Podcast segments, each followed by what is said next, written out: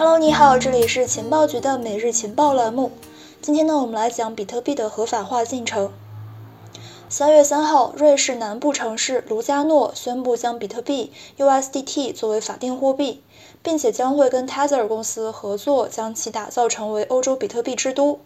这个消息呢，引发了市场的广泛关注。这也是继萨尔瓦多推出打造比特币城计划之后，第二个去公开透露比特币相关计划的地区。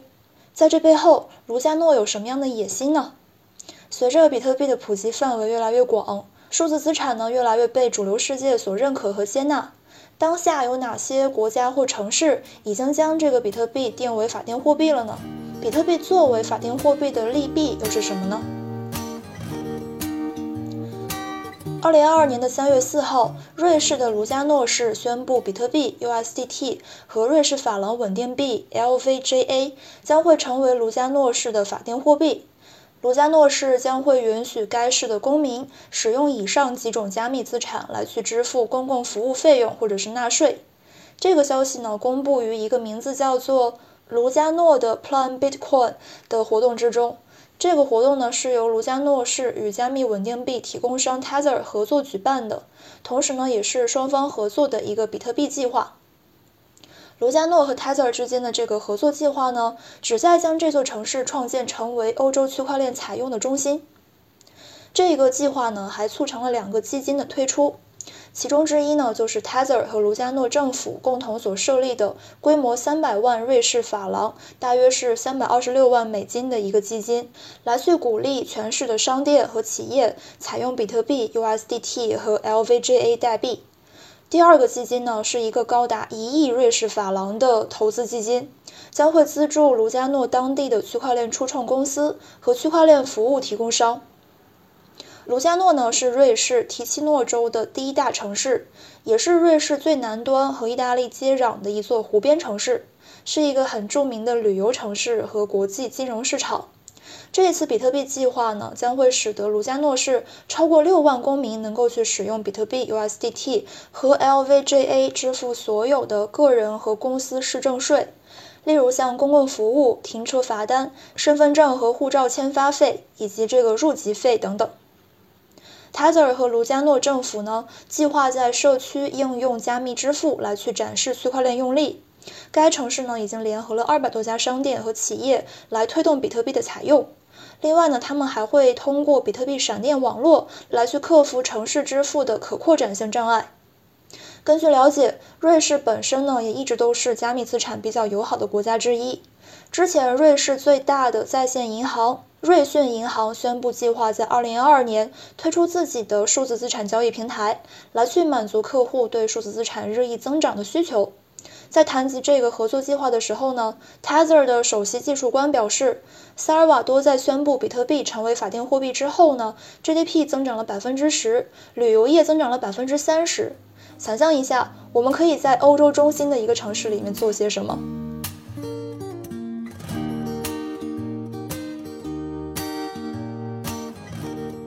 当然，卢加诺呢并不是唯一一个将比特币引入法定货币的城市或地区。在此之前，萨尔瓦多是世界上唯一一个将比特币定作是法定货币的国家。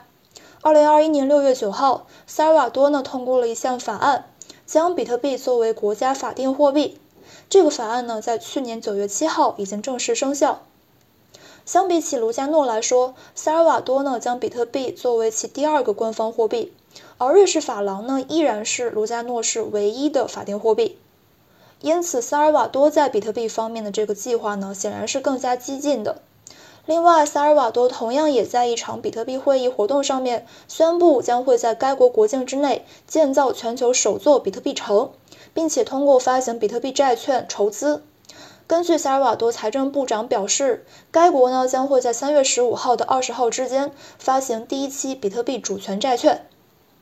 或许正是萨尔瓦多的示范作用，以及他所取得的显著进展，让卢加诺呢愿意跟 Tether 合作，宣布退出自己的比特币计划。对于一个主权国家或地区来说，接受比特币作为法定货币是非常非常创新和大胆的一个决定和举措。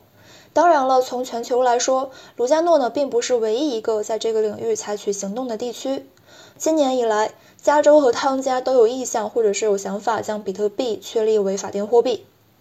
今年三月份，根据外媒报道，加州立法机构呢提出了一项法案，这个法案呢可能会将比特币确立成为该州的合法货币。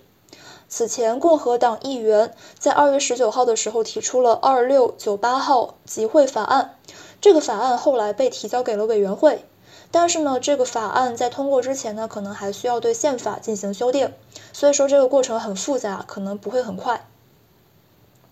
而太平洋小国汤加也在三月份的时候表示，可能会在二零二三年第二季度将比特币作为法定货币，并且在第三季度将会进行比特币挖矿。汤加前议员福西图阿勋爵披露了该国采用比特币计划的一个时间表：第一步呢就是汇款，第二步呢是法定货币，第三步是比特币挖矿，第四步是将国家财政转移到比特币，有效的将国家升级到比特币标准。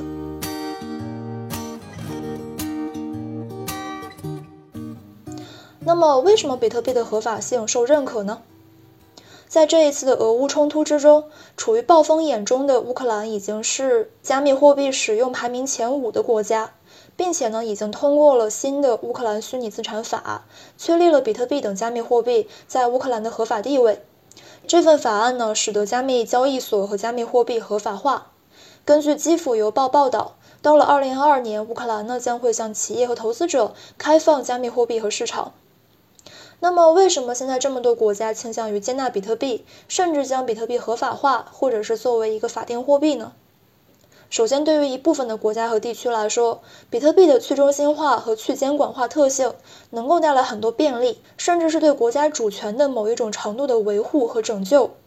尤其是对于那些面临法币体系即将崩溃，或者是面临战乱危机的一些中小型国家，他们很容易开始转向加密资产这样的一种非主流货币。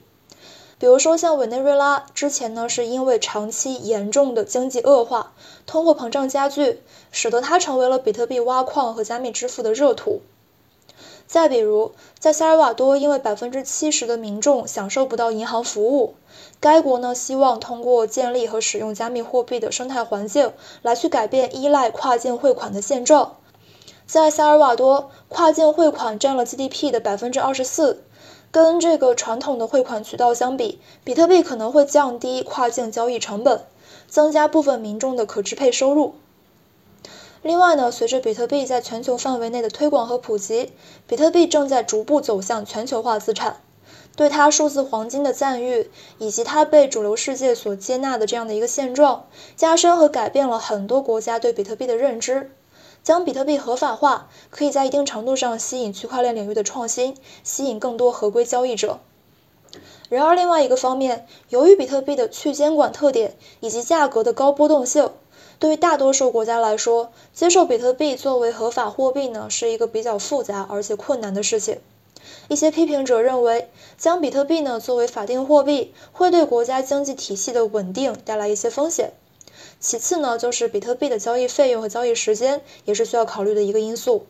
当然了，近几年我们也看到了闪电网络在一些国家的这个推行和使用，它能够在支付方面起到一定的支撑作用。世界银行以及国际货币基金组织等等一些国际机构呢，对采用比特币作为国家货币这个事情呢表示担忧，甚至是反对，因为私人发行的代币避开了监管，而监管对于货币和经济的稳定是非常非常重要的。预计在未来，各国对于加密货币的态度呢，依然会有一个很大分化。但是随着比特币的主流化趋势演变，类似于萨尔瓦多和卢加诺的这种比特币城计划，可能会在更多国家和城市出现。